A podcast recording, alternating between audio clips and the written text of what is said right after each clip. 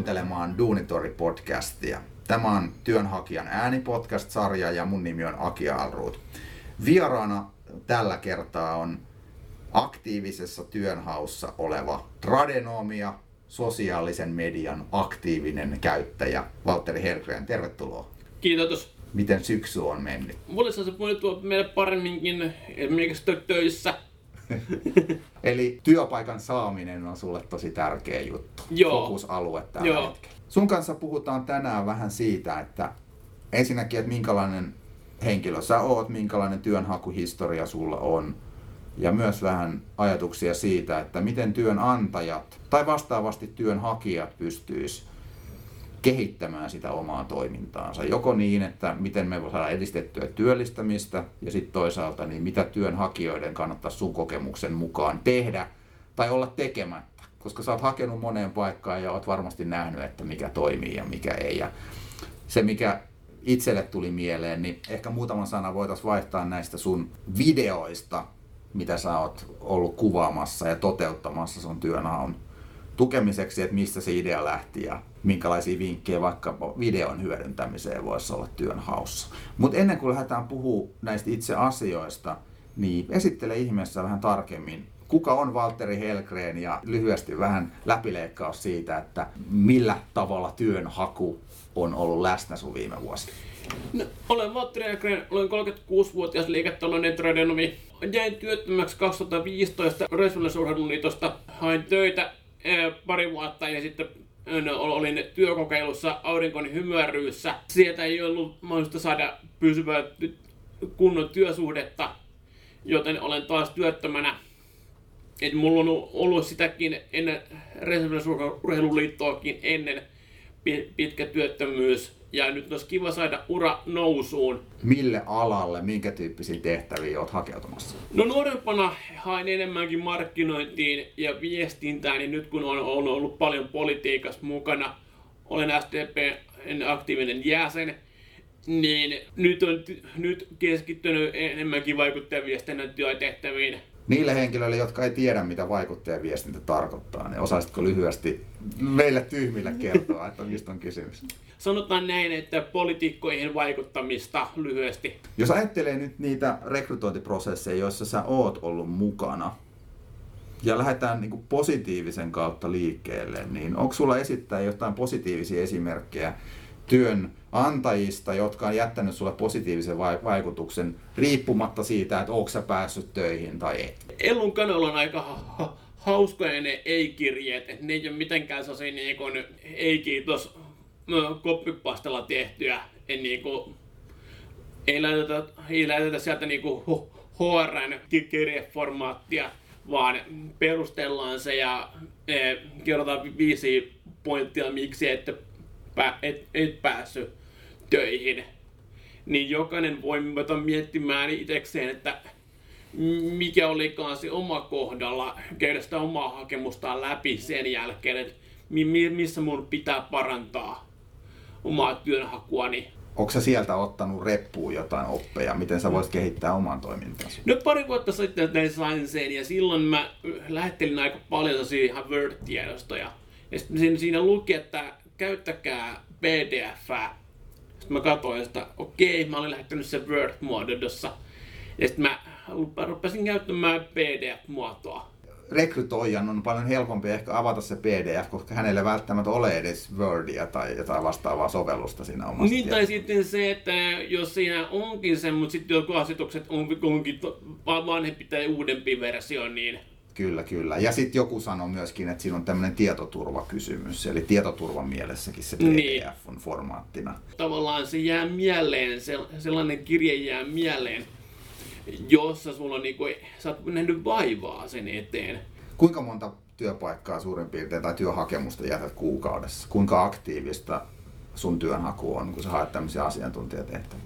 No varmaan se on niinku tippunut ehkä sinne niinku kolmeen äh, hakemukseen viikossa verrattuna siihen, että niinku sit roiskis paiskis jo ympäriinsä pitkin pääkaupunkiseutuu niinku sellaista viittä, jopa päivässä tai viittä hakemusta joskus on tu- tu- tuli tehtyä. Kyllä. Pystytkö sä nyt enemmän keskittymään niihin, että mitä sä kirjoitat niihin hakemuksiin, kun sä jätät vähemmän niitä työhakemuksia? Kyllä. onko se pullonkaula ollut siinä, että sä et pääse haastatteluihin vai siinä, että sä et haastattelusta pääse sitten eteenpäin? Mä pääsen haastatteluihin, että tavallaan kun vaikuttajaviestinnässäkin ne niin kun monet hakijat on tehnyt sieltä, ollut politiikassa sieltä teiniästä asti, ollut jossain niin nuorisojärjestön johdossa. Ja tavallaan mä oon ollut viidessä eri kampanjassa, niin tavallaan se, että on ollut viidessä eri kampanjassa, ei ole riittävän meriitti.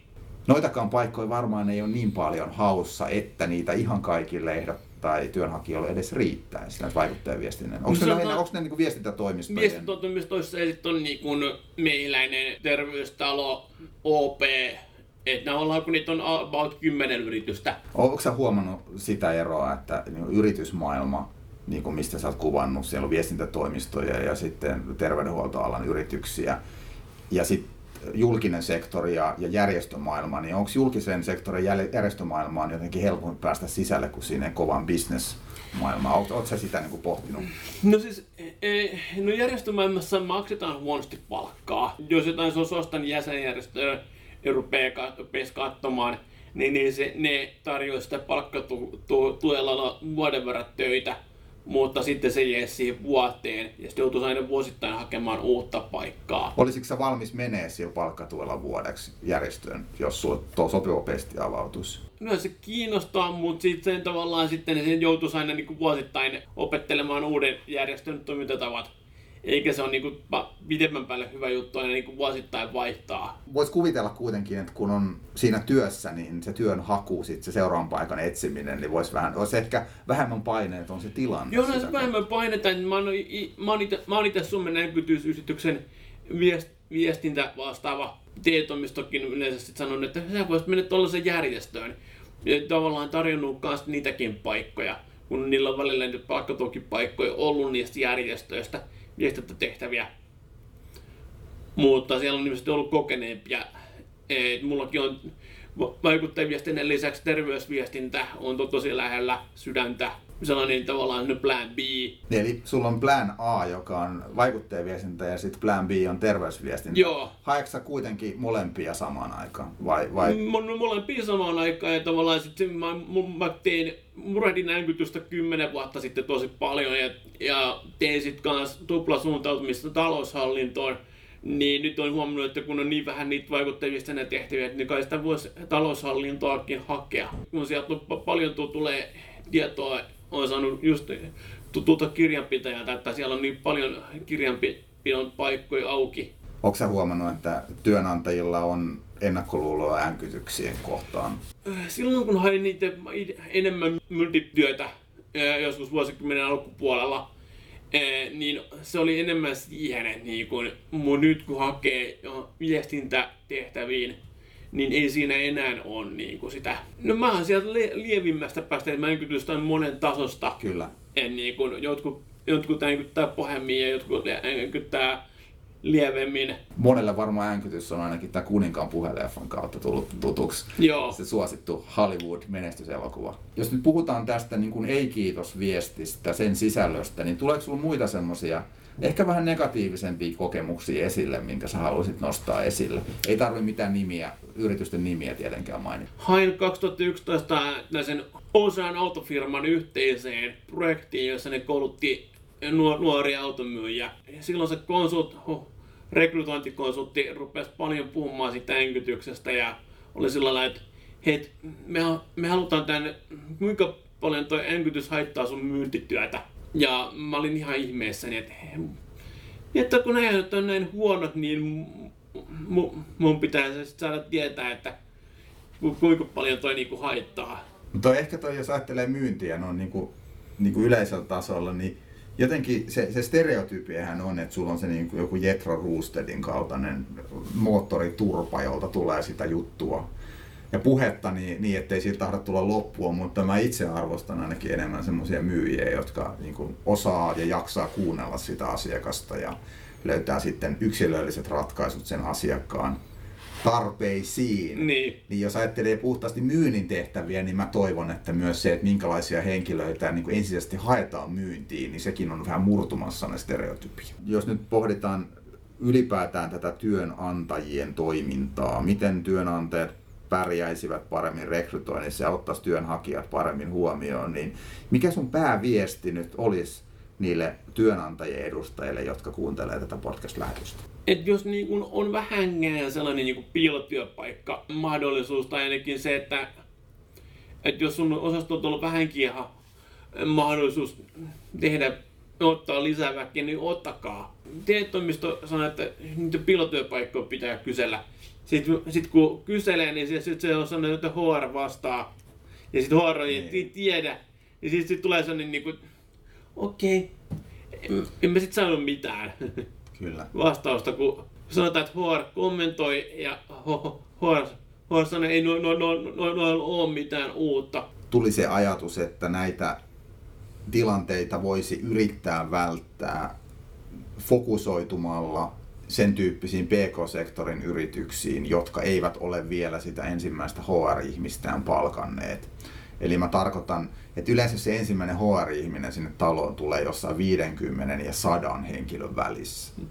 Ja silloin kun sitä henkilöä ei ole, niin voi suoraan ottaa yhteyttä siihen yrittäjään. Se, kuka sitä pyörittää, se on monesti se omistaja, niin hänellä on niin kuin ihan erilainen mandaatti sit myös niin kuin ottaa ja keskustella siitä. Ja isoissa organisaatioissa mun mielestä on niin kuin hyvin niin kuin, ensinnäkin se lokeroajattelu ja se, että ne tehtävän kuvat on etukäteen hyvin tiukasti määriteltyjä. Kun taas tämmöistä, ihan tällaista systematiikkaa ei sitten siellä PK-puolella löydy, ja sieltä saattaisi olla mahdollista löytää todennäköisemmin rooleja, joita voitaisiin räätälöidä enemmän sen työnhakijan ambitioiden ja vahvuuksien mukaan se on yksi syy, miksi mä itse tykkään työskennellä PK-sektorin yrityksissä, koska mä itse koen, että mä en sovi ihan kaikkiin niihin muotteihin, mitä niissä korporaatioissa on haluttu asettaa. Mutta toisaalta sitten taas vaikuttajaviestintää ei tehdä niissä PK-yrityksissä. Viestintäalalla on aika paljon siis pieniä konsultointiyrityksiä esimerkiksi, tekirit ja tämmöiset, nehän on hyvin niin kuin pieniä. No, ne, ne, se on ainut, niin kuin, joka tekee, mutta se on taas, tavallaan jo, jo, johdon konsulttiyritys ilmeisesti, ja sitten taas itse tulee sellaista niin kuin terveysjärjestö ja ollut enemmänkin terveysjärjestö, jos esimerkiksi Milton tai Ellun kanavalle tällainenkin tausta kelpaa. Tällainen terveysjärjestö vaikuttajaviestintäkombo kelpaisi taas niille suuremmille Toi on tärkeää, että et uskaltakaa rekrytoida, jos on niin kuin yhtään sitä osaajatarvetta. Mun mielestä yritystenkin pitäisi rekrytoida enemmän niin kuin e, pitkäaikaistyöttömiä, koska sitten jos ne ajautuu se työtön siihen tilanteeseen, että se on niin kuin jossain järjestössä koko ajan jollain työkokeilulla ja palkkatuella, niin se ei ko- koskaan niin kuin opi siihen, että se on, sieltä on, saa kunnon palkkaa. Että sitten on erilaisia työllistämistoimia, joilla sitten niin kuin pyritään ylläpitää sitä kosketusta siihen työelämään, mutta sitten se, se on sitten erilaisten tukien varassa. Mä halusin nyt tähän lopuksi sun kanssa erityisesti nyt keskustella siitä somepresenssistä, mitä sä oot niin kuin lähtenyt vahvasti rakentamaan ja erityisesti hyödyntänyt videoita tämmöisen perinteisen ansioluettelon niin kuin ohella. Eikö näin, että sä oot julkaissut somessa, mutta sä oot myös liittänyt osaksi hakemuksia niin, että työnantaja on voinut tutustua sun persoonana niin videoiden Joo, mä oon lähtenyt tosissaan Google Drive-linkkinä, mutta nyt viimeisin video oli sen verran suuri, että oli pakko ruveta käyttämään YouTubea ja jakokanavana, koska meidän, meidän, meidän tukkia Ellun kanavien harkkanaksi at osoitteen oli niinku vähän lähellä, etten tehnyt sitä. Miksi sä halusit tehdä videoita? Kun mä huomasin, että kun yritykset tekee videohaastatteluita, niin ne tekee sellainen sellaisella, että sano minuutissa asiat. Ja änkyttäjälle sellainen aikaraja on tosi ärsytyttävä ja painetta lisäävä juttu. Kun se kaveri on sulla sinne kameran kanssa, jos sulla on joku kaveri, joka kuvaa sitä, kuten minulla, niin sulla ei mitään kelloa siinä. Ja sä pystyt tekemään sen videon omalla kännykällä tai kaverin kameralla ja sitten se editoi sen siihen minuuttiin. Niin se, että sä et käytä sitä Regraitin systeemiä, niin se ei tavallaan tule hänkyttäjille sitten painetta siitä kellosta eikä raksuttaa siinä Regraitin systeemissä. Onko sä saanut palautteita sun videoista? Työnantajilta tai muilta työnhakijoilta? Tai, tai... No aika moni sitten taas jossain tyyli Walk for Jobs tapahtumassa tulee sanomaan, että heillä loistavia videoita, mutta sitten taas ei työnantajilta ole tullut. Ei, en ole niin päässyt haastatteluun pitkään aikaan suuryrityksiin, jotka olisi niinku huomannut, mutta niinku, on niinku huomannut, että kontaktit on käynyt katsomassa niitä. Okei, okay, tämä on tämä video. Sä oot vahva siinä, moni varmasti haluaa ottaa susta mallia. Mutta lyhyt kommentti vielä loppuun.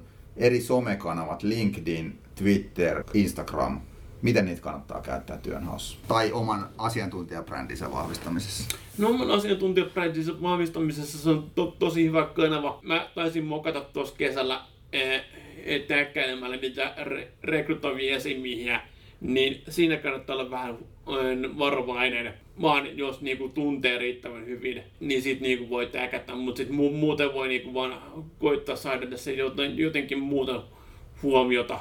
Teettämistotuotteiden niinku pal- palkkatuolla pitäisi niinku palkata ja e-, edelliseltä hallitukselta jäi palkkatukirahoja aika paljon jakamatta. Mun palkkatukimahdollisuus on 50 prosenttia palkkauskustannuksista, mutta korkeintaan 1400 euroa ja vielä Vantaalin lisää päällä 500 euroa eli 1900 euroa.